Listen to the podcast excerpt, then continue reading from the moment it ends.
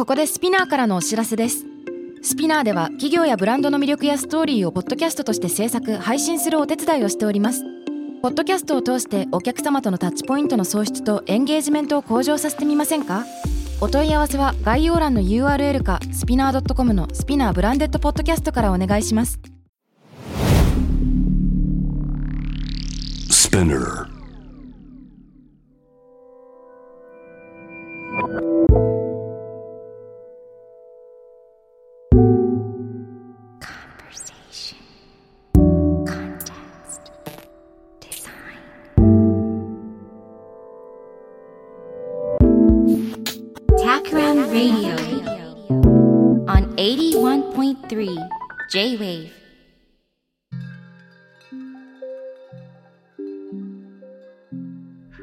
辺幸太郎がナビゲートしている J-Wave Takram Radio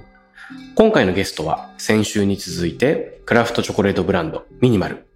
Bean to Bar チョコレートの代表山下隆嗣さんです。よろしくお願いします。よろしくお願いします。いや先週も引き算をキーワードにね、えーチョコレートとデザインに、えー関連していろんなお話が盛り上がりましたで、まあ、今週いろんな話聞きたいんだけれども、ちょっと今更ではあるかもしれないんですが、ミニマルの最近の仕事とかっていうところを、ちょっと聞いておきたいなと思うんですよ。で、2021年も折り返しまして、もうコロナの生活が始まって1年半くらいになるんですけど、ミニマルにとってこのコロナ禍っていうのはどういうふうに変化があったのかっていうところをちょっと教えてもらってもいいですか？あの、結構大きな一年、皆さんにとってそうだと思うんですけど、大きな一年だったなと思って、大きな変化がやっぱりありました。一つは、あの、僕たちブランド7年目なんですけども、去年初めてお店を閉店しました。あら、そうでしたか。はい。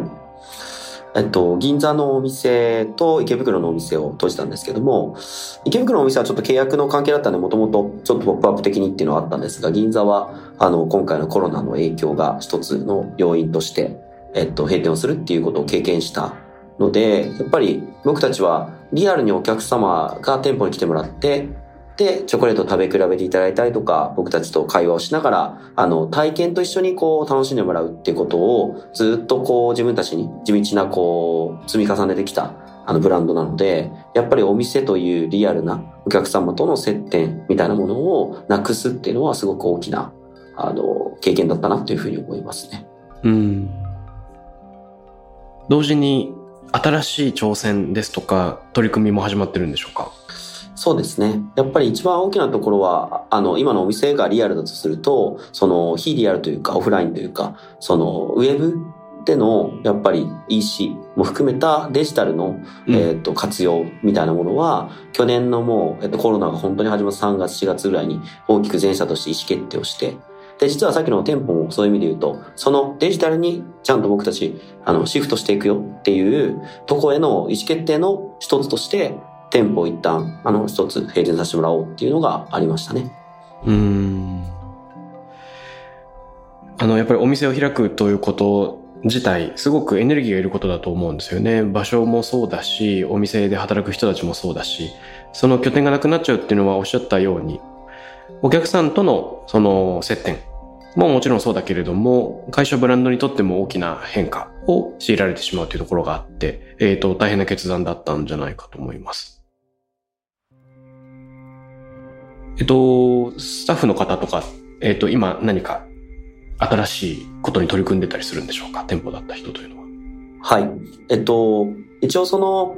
こういうパンデミックが起こった時に僕が経営者として思ったのは、うん結局これ、その、不安が多分一番先行するなって思ったんですよね。その、誰も経験したことないことなんで、先がどうなるかっていう話で言うと、一番最初に彼らに言ったのは、その雇用はちゃんと守りますよというのを、あの、経営者としては、あの、頑張って決断しまして、要は、えっと、それによって社員をクビにするっていうことはしませんと。いうのを先に宣言をして、みんな安心してねっていう状態をまず確保するっていうのをやりつつ、うん。で、やっぱり今、まさに新しいことっていうことでおお伝えしたような、これから今まで僕たちは手で物を作り、それをリアルな店舗で売るという商売をなりわいとして、それを主軸にやってきたんですけど、うん。それを、あの、まあ、リアルの店舗だけでなく、デジタルでもきちんと自分たちのことを発信しながら売っていくよっていう方に戦略転換したんで、実は結構象徴的な事人事を、あの、去年の7月ぐらいにしてまして、うん。えっと、例えば店舗で、えっと、販売スタッフをやってた子が、えっと、EC とかデジタルを扱うチームに移動したりとか、うん。それこそ製造で職人として手を動かしてる子が、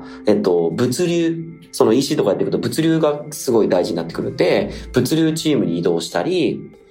あとは店舗のスタッフやってた子たちが、えっと、接客スキルを活かして CS、カスタマーサクセスの、あの、お客様の対応窓口の方に移ったりっていう風に、結構、その、今、店舗がなくなることによって、まあ割とやっぱり人員を、どうしても物理的に、あの、そこのポジションっていうことで言うと減らさないといけないところに、みんなにちゃんと背景から話して、まあそういう大胆なキャリアチェンジ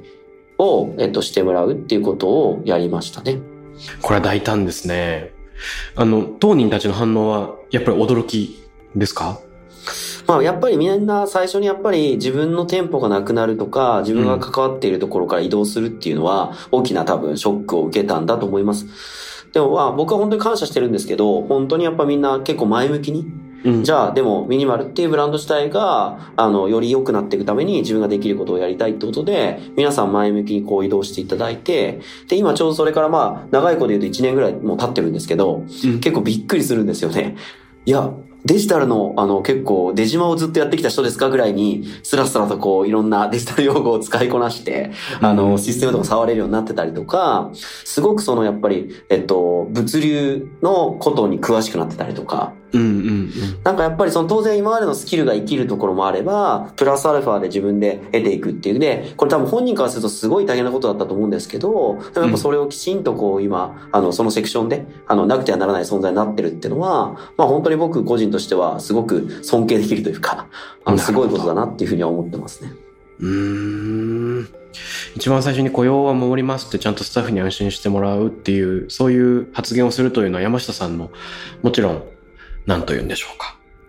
優しさはあるんですけど、その感情だけの問題じゃなくて、その経営的な意思決定でもあるわけだから、かなりプレッシャーも大きかったと思うんですけど、1年経ってそういう一人一人の成長とか、新たなフィットが見られるっていうのはきっと嬉しいことですよね。いや、めちゃめちゃ嬉しいですね。正直あの、僕大した経営者じゃないんで、本当に迷うんですよね。決断だけ言うとすごいね、かっこよく聞こえるかもしれないですけど、やっぱり経営者としては、やっぱり会社という器をちゃんと、えっと、存続させていくことってのはマストじゃないですか。でも、それって目的なき存続ってね、リビングデッドになっちゃうんで、それって本当に意味がないので、勇気ある撤退ってのも多分考えないといけないっていう、その、うんえっと、なんていうんですかね、振り子で言ったら相反するようなことをちゃんと考えながら、でも自分たちにとって何が大事なんだっけ？っていう考えたときに、その、当たり前ですけどコロナってみんな平等にこう、その薬剤を受けるわけですよね。うん。で、でも、例えばコロナ君が、えっと、僕たちをにダメージを与えたとしても、コロナ君は助けてくれないわけ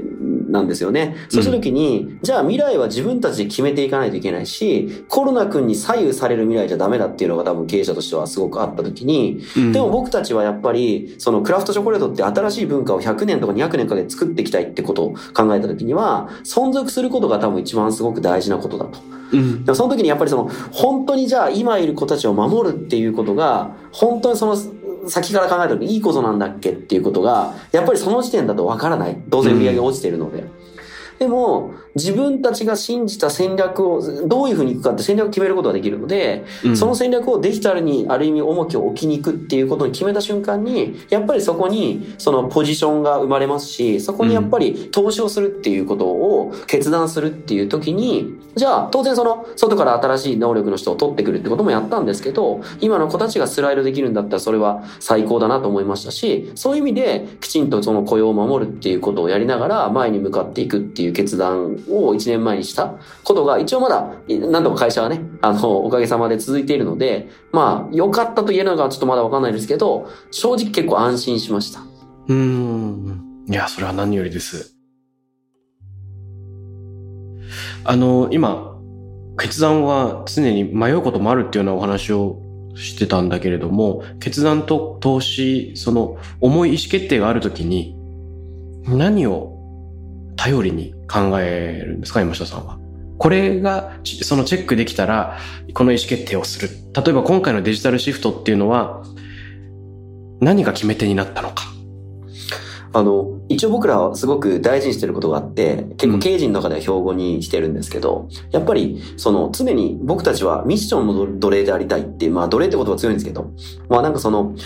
チョコレートを新しくするって僕らブランドのビジョンとして掲げていて、まあ簡単に言うといろんな要素はあるんですけど、その100円のお菓子と高級ショコラみたいなところなかしかなかったところに、第三極としての選択肢としてクラフトチョコレートみたいなものが生まれていくといいよねと。で、それが当たり前の選択肢になってお客さんが豊かになっていくといいよねというような、そのえっと、まあミッションというかビジョンというかわかりませんけど、その先の僕たちが掲げて実現したい世界から見たときに、じゃあ今僕たちは何を決断すべきなんだっけっていうことを実は判断軸にしていて、うん。その時に、その、ちょうどそのコロナもそうなんですけど、タイミングとしては、多分僕たちって、多分、西東京のちっちゃなブランドとしては、あの、自分たちが、えっと、暮らしていくっていうことで言うと多分結構満足できるような規模にありがたいことになったんだと思うんですよね。で、うん多分このままこの規模を続けていって続けていくってことも多分できたんですけど、その、何が言いたいかというと、100年先に文化になるためには、当然僕たちだけではできないので仲間を作っていかないといけないんですけど、うん僕たち自身もやっぱり、ある一定やっぱ世界中に自分たちのチョコレートを届けれるっていう状態とか、僕たちのチョコレートを食べる人を増やしていくってことをやっぱりやっていかないと、その文化に寄与することはできないねっていう決断をしたのが、例えば3年とか2年ぐらい前だったんですよね。コロナのちょっと1年ぐらい前。で、その時に、当然僕たちはリアルの店舗を大事にしてるんだけども、まあ当然コロナでそこに人が来れなくなったっていうことと、と外的要因と、その手前に、デジタルっていうものは時間と空間の制約条件をある意味超えていくので、えっと、例えばこの瞬間、本当は僕たちのデリバリーできれば、ブラジルにいてもうちのサイトから物が買えるわけですよね。っていうことで言うと、デジタルっていうのは避けては通れないし、避けては通るっていうよりはネガティブなものっていうよりは手段として必ず僕たちが活用していかないといけないものうん。だったはずなんですよね。なので、コロナという外的要因によって、それが加速したっていう要素はあるんですけど、そうのんビジョンを達成するってまあちょっと未来から考えたときに、僕たちが何をすべきかっていうことからすると、手段としてのそのデジタル化っていうのは、絶対にやらなきゃいけないことだったんで、そういう意味で言うと、そこを軸に判断をしたっていうのが、このデジタルに僕たちはちゃんと舵を振るんだ。ちょっと遅すぎたのかもしれないですけど、うんでもそれはなんかそういうタイミングだったなっていう必然性は感じて判断しました。いやー、でも大事な意思決定ができて、もちろん辛いことが多々あるけど、確かに未来に向かってると思えるって大事なことですよね。今お話伺ってて思い返したんですが、その、先週今週と山下さんの話を聞くにあたってですね、改めてウェブ上にある山下さんのインタビューいろいろ読んでたんですよ。すいません。ありがとうございます。で、そこで語られている、その、企業のモチベーションみたいなので、その二つ挙げてらしたやつが、よく言われるような、日本人は海外の人、ビジネスピーポーに比べて、その優秀じゃないという俗説を間違ってると証明したいっていう話とか、あとは、日本を俯瞰してみたときに GDP が減少していて、で、今、二つの世代の狭間にあるんだと。で、後世にちゃんとバトンをつないで、外貨を稼げるようになるかっていうような、そんな問題意識の話を語ってらしたなと思うんですね。ありがとうございます。で、これどっちも日本人としてとか、日本という国の GDP っていうのって、すごくスケールがでかい話、スケールのでかいモチベーションだなと思っていて、でもちろん、あの、前職がコンサルタントだったから俯瞰してみるような経験を積んだっていうのはあるかもしれないんだけど、その企業にあたっての内なる原動力としてめちゃくちゃ視野がでかいな、これなんでなんだろうなってのはちょっと気になったんですけど、どういうことなんでしょうね？なんでですかね？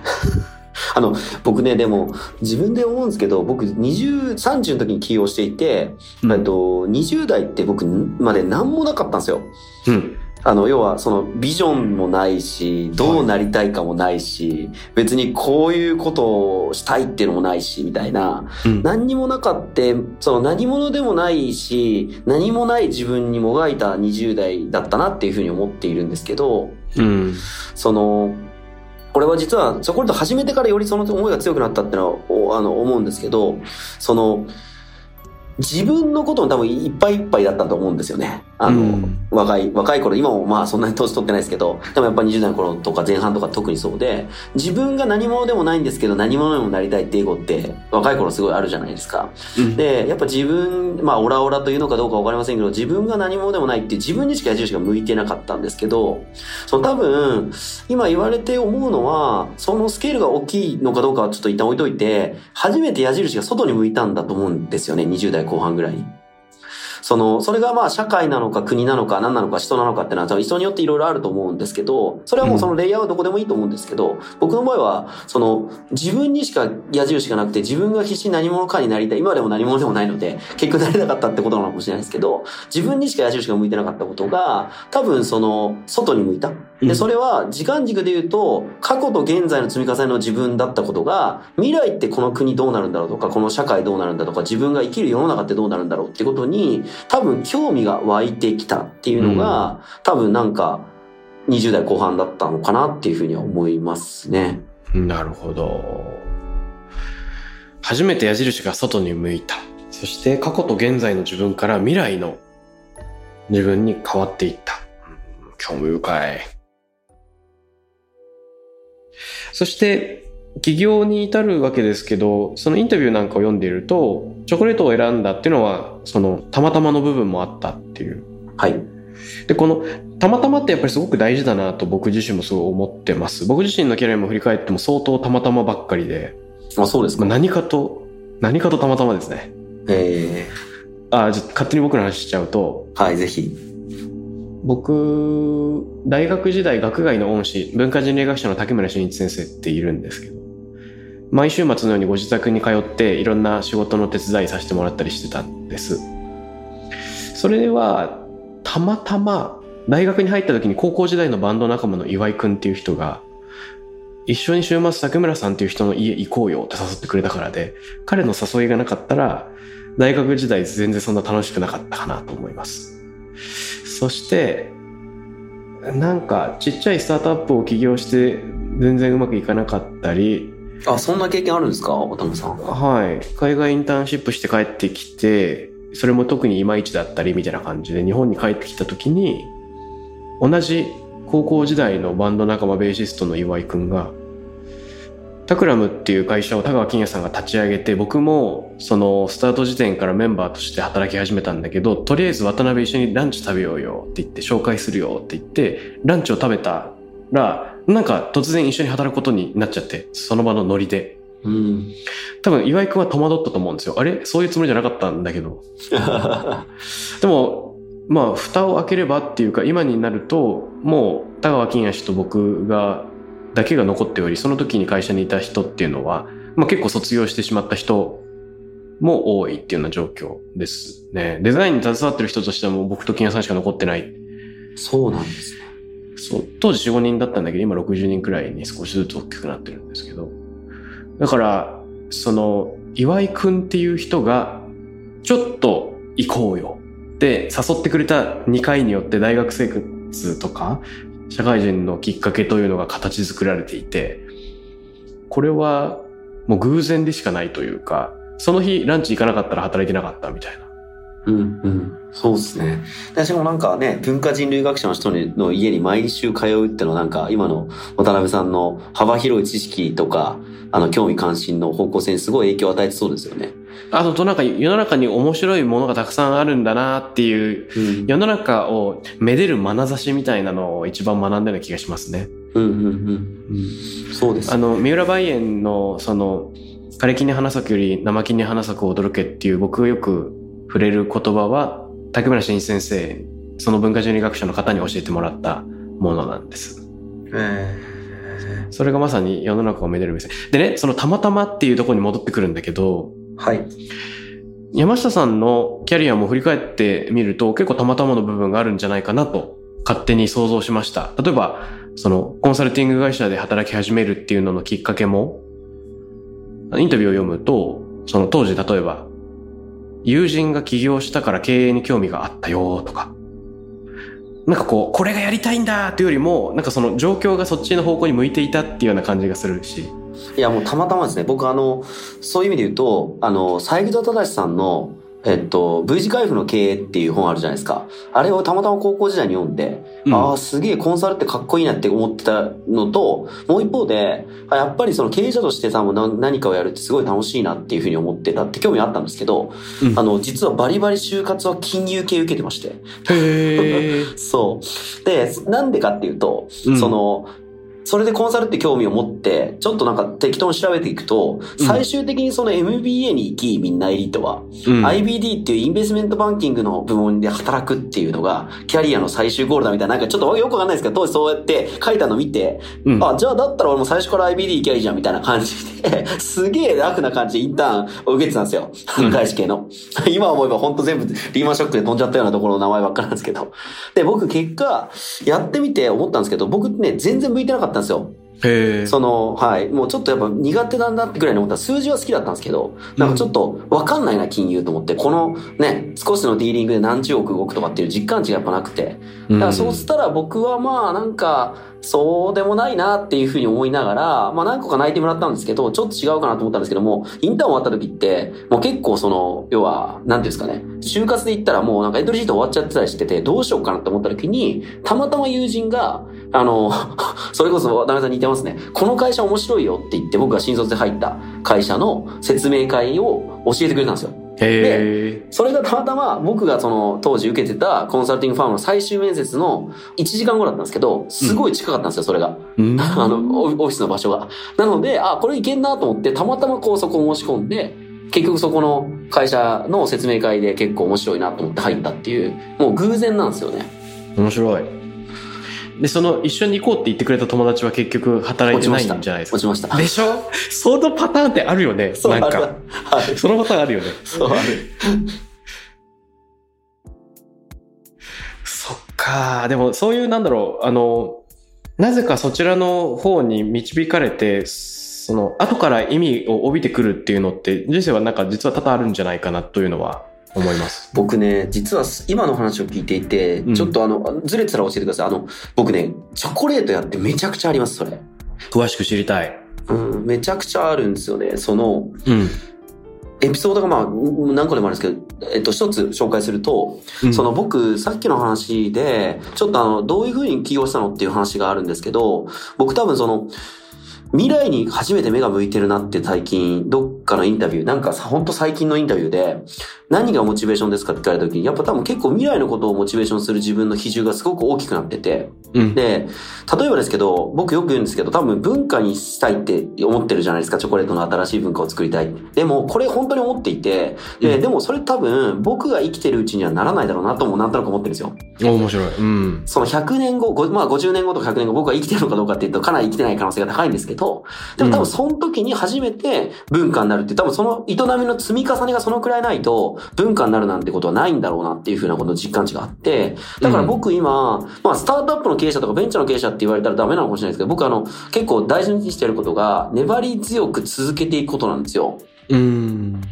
で、その一歩を積み重ねていくっていうことなんですけど、なんでこういうふうに思ったかっていうと、うん。実は多分それって結構農家の人とかの、あの、顔がリアルになり、彼らの営みとかがリアルになったりとか、彼らから結構教えてもらったことがすごいたくさんあって、で、そういう現地現物のこう、リアルな、えっと、学びとか気づきとか出会いとか経験みたいなものが、僕の時間軸を未来に伸ばしてくれているような気がしていて、なるほど。で一つだけエピソードを挙げると、あの、僕、2019年の時に、ニカラグアという国に、えっと、年間で6、7回ぐらい入ってるんですね。で、これは、JICA、独立行政法人国際協力機構って国の半岸かな？の機関の ODA っていうあの、政府開発援助の案件化調査っていうのを、うん国のプロジェクトを私たちが採択させてもらって、要はカカオ農家って貧困なんですよね、すごく。はい。で、ニカラグアのカカオ農家の現状を調べながら、彼らがいいカカオを作って高くこう売れるとか、そういうサプライチェーンを作るにはどうすればいいか、みたいなことを、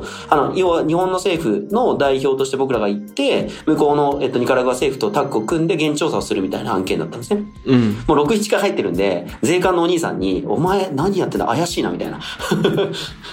多分日本人で最多なんじゃないかなと思ったんですけど、そのくらいニコラが言ってたんですけど、ある青年との出会いがありまして、で、それはある、えっと、コーポラティブってそれこそ2、300農家が集まってるところの、その要は経理長っていう、えっと、とこに代表で選ばれてるような、すごい真面目な青年で、当時32歳歳ぐらい、僕らよりちょっと下のぐらいの青年だったんですけど、まあすごいイケメンでかっこいいんですけど、で、当時僕、記録の映像を撮ってたんですね。そのプロジェクト自体をちゃんと日本のみんなに伝えていきたいなと思って、記録の映像を撮っていて、で、カカオ実は結構低地にあることが多いんですよ。300メートルぐらいの低地にあることが多いんですけど、たまたま彼のその要は農園、彼らの農園っていうのは、800メートルか700メートルが結構高地にある農園だったんで、こう、丘を上がった時に開けたんですよ、すごく。景色が。うん。で、ここすごくいいなと思って、その現地の映像を撮ろうって言って、その撮らせてもらってちょっと止めてくださいって言って、こんな風景ですって言って撮ったんですね。当然もう、なんていうんですかね、ジャングルの中なんで、もう、えっと、なんですか、あたり一帯すごく、なんか熱帯のジャングルって感じですごいいい絵だなと思ってて撮ったんですけど、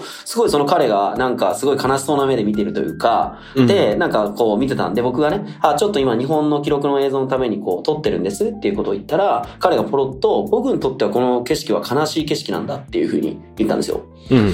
で、それは、えっと、どういうことかというと、実はその、よく見るとですね、ちょっとボコボコってこう、緑は生えてるんですけど、木がない部分がたくさんあって、で、はい。これは何かっていうと、その、無計画な放牧したりとか、牛をね、離したりとか、焼き畑をやっちゃったりしているんですよ。やっぱり農業を彼らがやるときに。そうすると、やっぱジャングルとか熱帯雨林みたいなものが失われていっていて、うんで、彼は30年以上そこの地域で育ってるので、やっぱり彼からすると、故郷の豊かな自然が少しずつなくなっているっていう30年間だったみたいなんですよね。なの、で、彼は若くしてその経理長とかに選ばれて、すごい一生懸命、どうしたら自分たちのカカオが美味しくなるかってことを僕たちも熱心に聞いてきたんですけど、それはなぜかというと、やっぱりカカオってアグロフォレストリーっていう、その要は、えっと、林業と農業みたいなのをこう合わせながら、要は混載しながら、えっと、いろんな、えっと、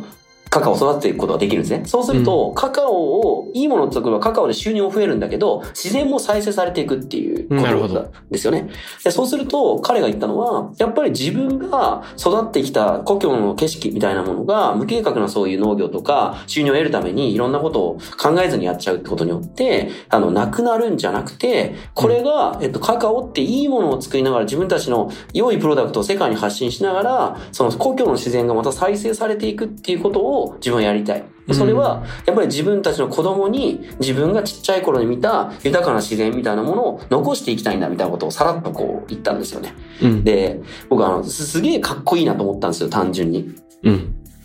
なんか恥ずかしながら、多分そんな未来のこととか、そんな先のことまで、やっぱり自分はミッション、ビジョンで文化を作るとかって言ってる割には、本当に自分がそこを憂いて、そこに対して今できるアクションをやれていたのかなっていう。で、彼だって多分貧困なんで、決して裕福じゃないわけですよね。で、うん日銭を稼ぐためには、当然そういうこう、なんですかね、単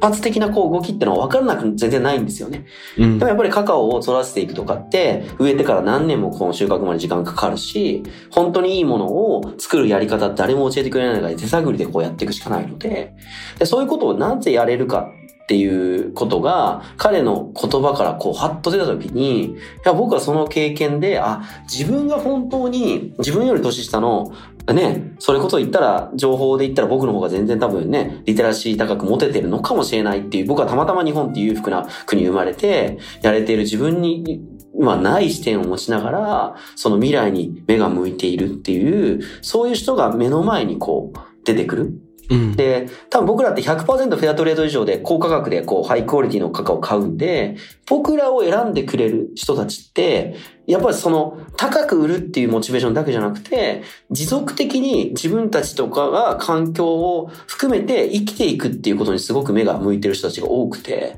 うん。やっぱそういう人たちの営みがリアルになるっていうことが、多分僕がもう未来にもう目が向いていく、生かしてもらっている。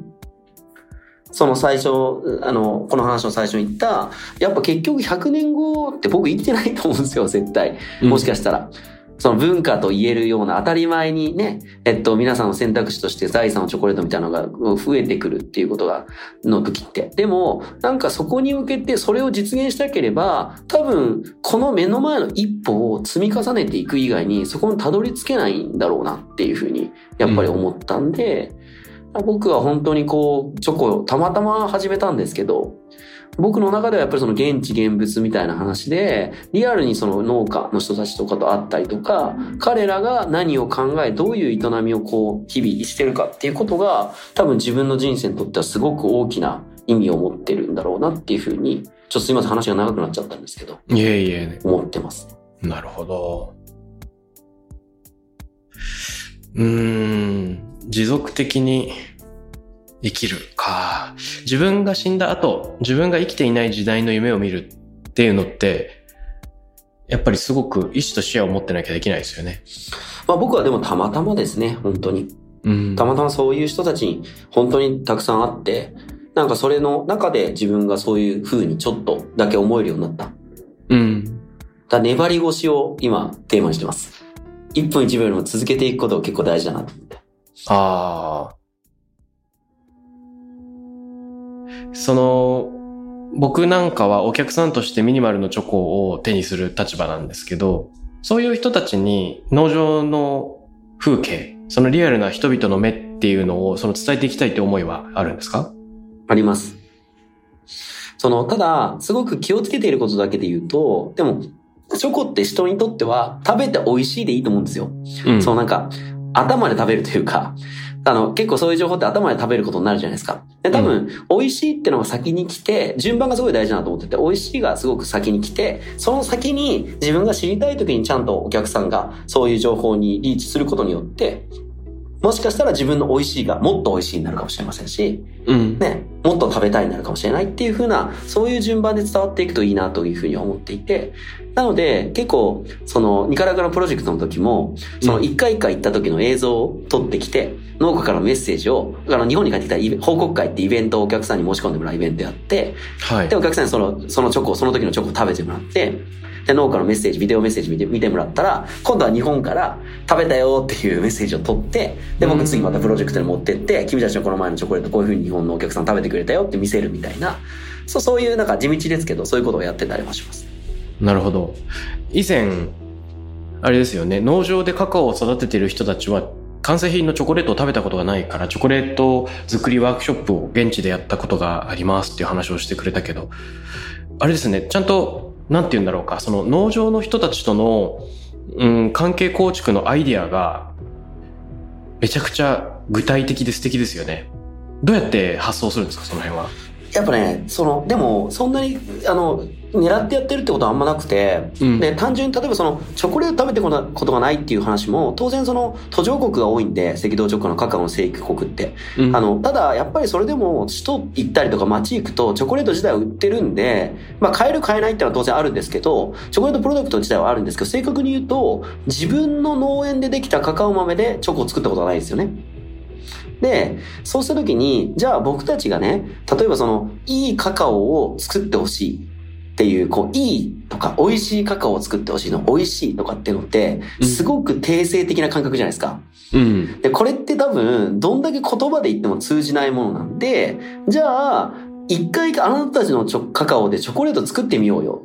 で、食べてもらって、まあ、ある意味で美味しいものと美味しくないものみたいなのを比べてみたら、うんあ、そうかと自分たちが作る豆によって全然味変わるんだなってことをまず体感してもらう方が早いというか、うん。ので、えっと、でこれって何かっていうと、今言われて思ったのは、僕たちがそういう風に身近にあったチョコレートをカカオによって味変わるんだって感動したっていうプロセスの追体験のような気がしてて、うん。僕たちがどうやって気づいたんだっけ？みたいなうん。ことから、あ、じゃあそれを現地の人にやればいいんじゃない？っていう発想に多分近いんだと思うんですよね。ああ、その気持ちわかるなこう、自分が感じた感動を同じように感じてくれるチャンスはないかなとか、どういうふうにしたら感じてくれるかなって考えますよね。いや、それめっちゃね、大事ですよね。あとはなんか、今ちょっとなんかいろいろね、ああの、ブランドはちょっとずつ大きくなってきてるんであれなんですけど、やっぱり僕たちがずっと大事にしてることって、自分たちが心動かないものとか、自分たちが美味しいと思わないものになったらやめようって言ってたんですよ、みんなで。うん。で、やっぱ僕たち自身が一番、その、要はね、新しい文化の、ができるとしたら、その最前線に一応入れるじゃないですか、特権として。ら僕らが楽しいとか、僕らが美味しいとか、僕らがやりたいって思うものを、まずはちゃんと作れるってとこに行こうねっていうのはすごく大事にしてて、なので、あの、農園の人が、はもう僕らパートナーだと思ってるし、仲間だと思ってるんで、その仲間と当たり前にどうやって僕たちが大事にしてることとか、おもろいと思ってることを共有するかっていうのを、まあなんか考えていく中で結構自然にたどり着いた気はしますね。今日の話の中で未来に目を向ける、そのビジョンを持つっていうような話が出てきてると思うんですけど、よく、えー、ビジョンとは未来から届いたポストカードであるっていうようなことが言われたりすると思うんですね。うん。で、その、まだ誰も行ったことのない旅行先の美しい景色みたいなものがあって、それが自分の元に届いたと。うん、この場所にみんなで行こうよっていうふうに一緒に目指せるような、その、適度な距離感と、その場所の魅力と、つまり、ものすごい遠いと行きたいって思えないから、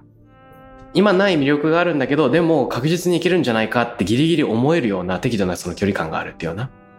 で、それは自分自身の支えにもなるし、他の人を巻き込んで、えー、目的意識を揃えるためにも、もしかしたら使えるかもしれない。そういうのがあると思うんですね。で、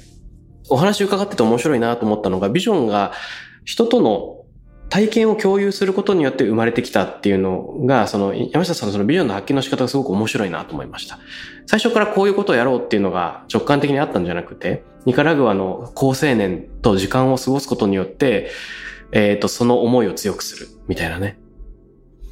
で、やっぱりそのビジョンって結構解像度大事だと思うんですよ。めちゃくちゃ曖昧にすることもできるんだけど、でも結構細かく考えることもできて。で、例えば、そのニカラグアの青年というのは、風景を見ながら、自分の後の世代のこと、で、こういった、なんだろう、あの、無計画な農業とか、無計画な焼き畑というのが少なくなればいいなということを思い描く。結構解像度高いなと思って。で、僕自身も、ちょっと自分自身のデザイナーとしてのビジョンをいろいろ考えなきゃ。もちろん、ここには偶然で至ってるんですけど。偶然で至った後にし、しかしそこにその意味を帯びさせるっていうことを、まあ、決して諦めてはいけないというか、というのを今なんか、山下さんにリマインドしてもらったような、そういう気持ちになりましたね。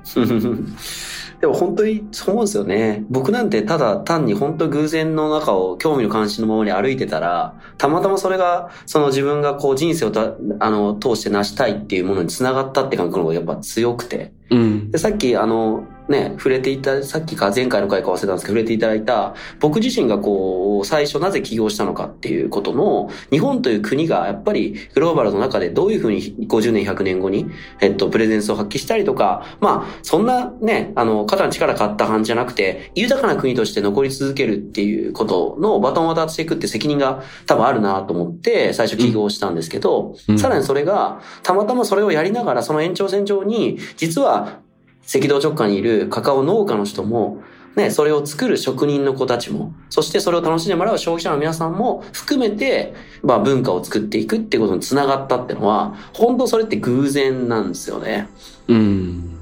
なので、変な話ですけど、チョコレートね、最初やったらちょっと女の子にモテるかなぐらいの横島な気持ちもあったんですけど、正直。はい、正直言ったな。正直言いました。ちょっとなんかね、かっこよく今映っちゃうのやばいなと思って、調子者な正直言ってました。引き戻してみた。はい、でももう本当にそういうレベルの話もあったんですけど、でもやっぱりそれが多分いろんな出会いを呼んで、岩沢さんおっしゃっていただいたように、偶然が多分今僕のこの現在地にたどり着いた、あの、偶然の出会いのおかげだというふうに思いますね、本当に。なるほどね。いやー、でも、やっぱりそれは5、6回ニカラガーに通うくらいのその動きの中で見えてくるっていうのもすごく象徴的だなと思いました。多分、これね、2、3回行くくらいだと、もしかしたら到達しなかったかもしれない景色なのかもしれないですね。いや、そう思います、そう思います、本当に。どうですか？その100年後チョコレートが文化になってるっていうような、そのイメージを等身大の風景として想像するなら、どんな風景、どんな未来のポストカードをイメージしますか、うんうんうん、僕ね、一個あるのが、例えばですけど、その、自分の生まれた年のワイン飲むみたいな話ってあるじゃないですか。あるある。で、多分なんかそういう世界が来たら面白いなと思って。今年は、わかんないですけど、ニカラグアのドン・ホセの農園の西側のこの一角がすごいうまい確保ができたっぽいよと。はいはい、はい、で、これが、ロットナンバー1から100枚の、こう、板チョコになってて、これを、うん、あの、自分の娘が、あの、チョコレート食べれるようになった年に食べようって言って買っとくのか。いいね。っていう多分その嗜好品的なこう、あの、情緒ある買い方もあると思いますし、多分もっと身近で言うと、なんかちょっとしたメイドフォーユーに僕はなったらいいなと思ってて、うんあの、要はこれって、その例えば100円のチョコはダメとか高級チョコはダメって話じゃなくて選択肢が増えるっていうふうに僕は思ってて、当然僕もお菓子で100円のチョココンビニで買いますし、ね、どっかに高級ショコラを食べてちょっと満足するってこともあるんですけど、もしクラフトチョコみたいなのができたら、そうかと。確か渡辺さんは、白ワイン大好きだったな、みたいな。例えば話があるとすると、じゃあ今度渡辺さん家にこうお呼ばれしたから、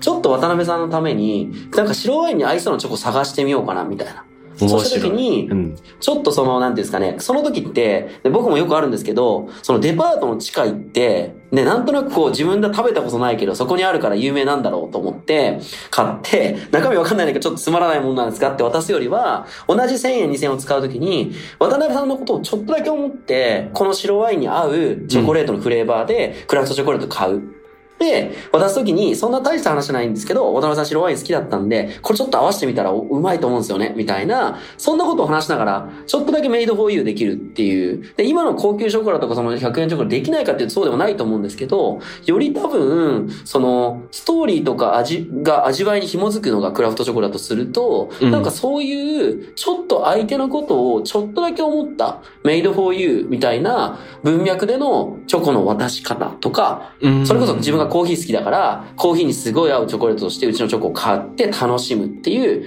その、なんていうんですかね、ちょっとした機微なんですけど、そういうものがなんか新しくなっていくクラフトチョコレートの未来にはお客さんにとってあるんじゃないかなっていうふうに思ってて、面だから白い。、ライフ is good チョコレートってよく言うんですけど、社内では。うん。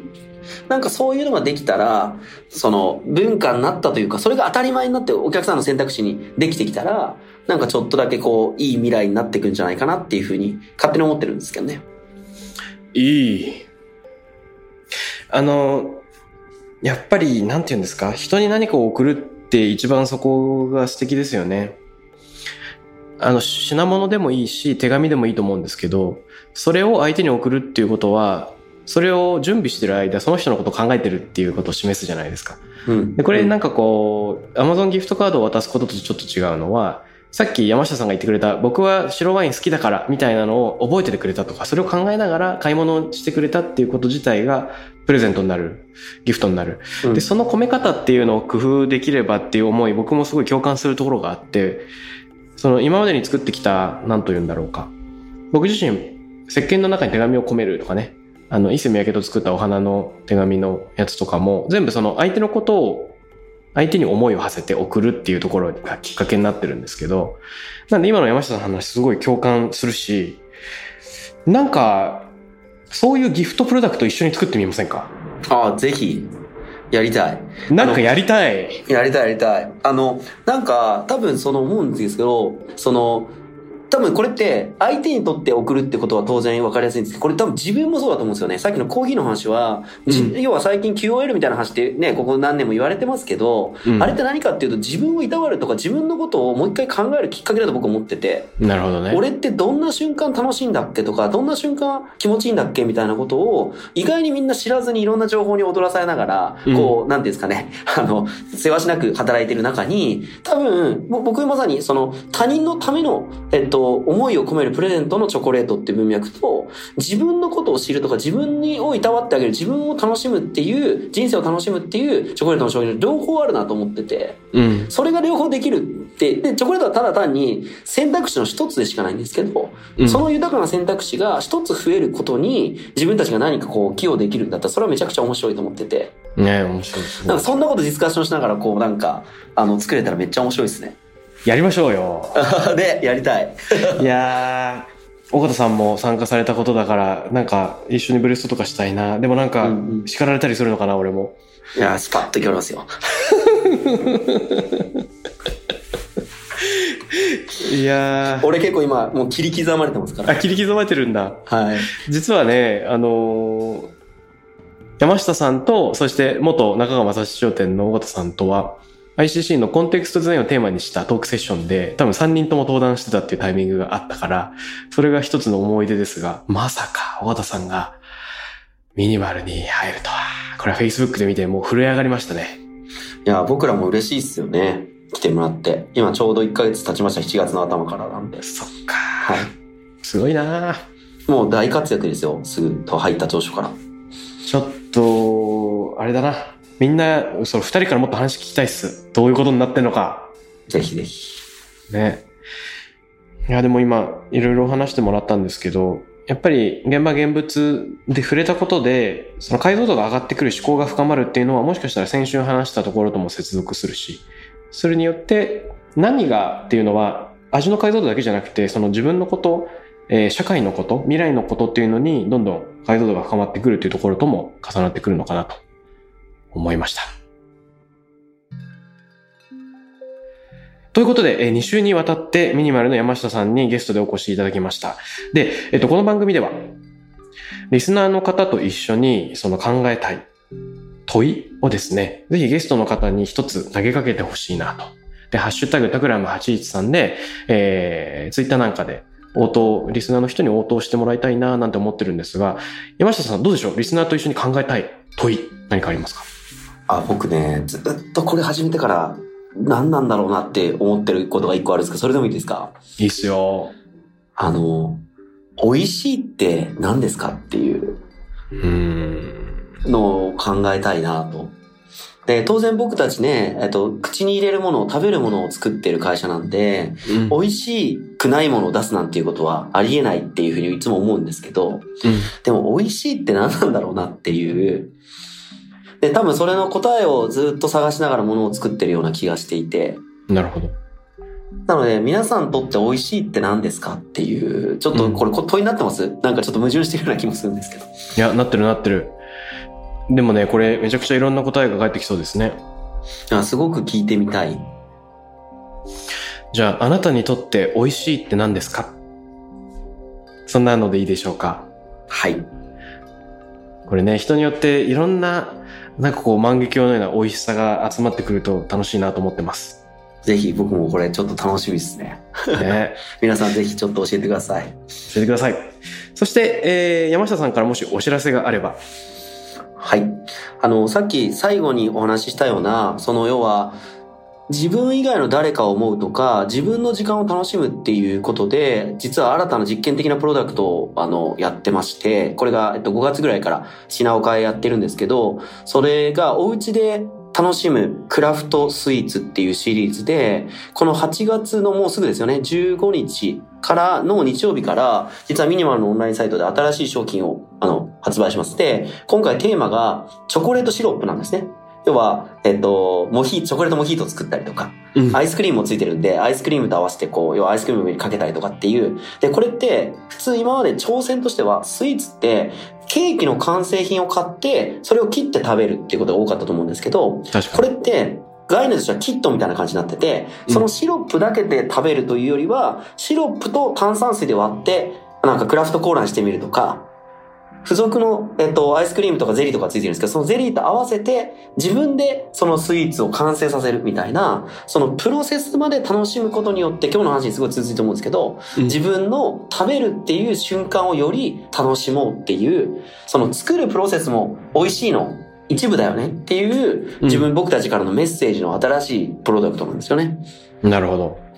なんかこれが8月の15に、あの、6種類のスパイス香るチョコレートシロップのセットっていうものなんですけど、8月の15日から発売しますんで、あの、もしそういうちょっと、その、おうちの時間今長くなってると思うんですけど、そのおうち時間を少し自分なりにアレンジして楽しんでみたいっていう人たちは、よかったらぜひ見てみてもいただきたいなというふうに思います。はい。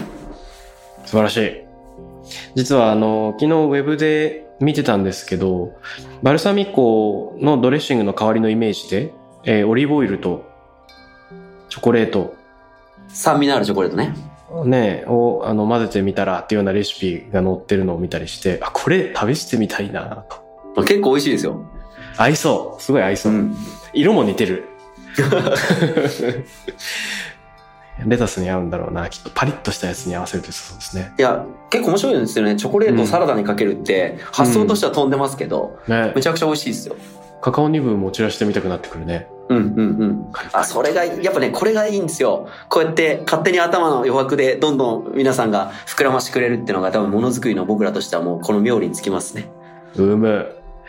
そういうなんかレシピなんかがね、ウェブで見えてくるとさらに楽しいですね。頑張ります。いやー、今回山下さんといろいろ喋って、1週目はなんかこう、勉強になる。みたいな感じで、2週目は本当にそうだなと思って、ちょっと一緒に物が作りたくなる。そんな、そんな気持ちでした。えー、嬉しいな特に2週目が嬉しい。まあなんか1週目はちょっと恥ずかしいっていう、そんなことないですって感じなんですけど。はい。なんかやりましょう。ぜひ。いや、よかった。ということで、2週間にわたってミニマルの山下さんにお越しいただきました。どうもありがとうございます。こちらこそありがとうございました。Takram Radio に関するメッセージや感想は、ツイッターから、ハッシュタグ、タクラム813をつけてつぶやいてください。t-a-k-r-a-m813 です。また、僕、渡邉康太郎への質問や相談などは、ツイッターのダイレクトメッセージからも受け付けています。番組オフィシャルアカウント、アットマーク、タクラム813をフォローして送ってください。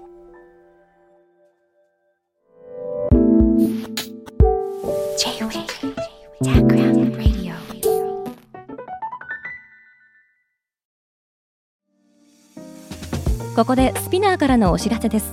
現在さまざまな企業のブランデッドポッドキャストを制作しているスピナーでは自社開発したポッドキャスト管理システム Sonic Bowl を用いたオリジナルのアンケートを実施しています。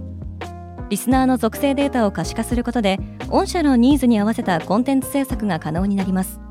スピナーホームページ内のコンタクトよりまずはお問い合わせください。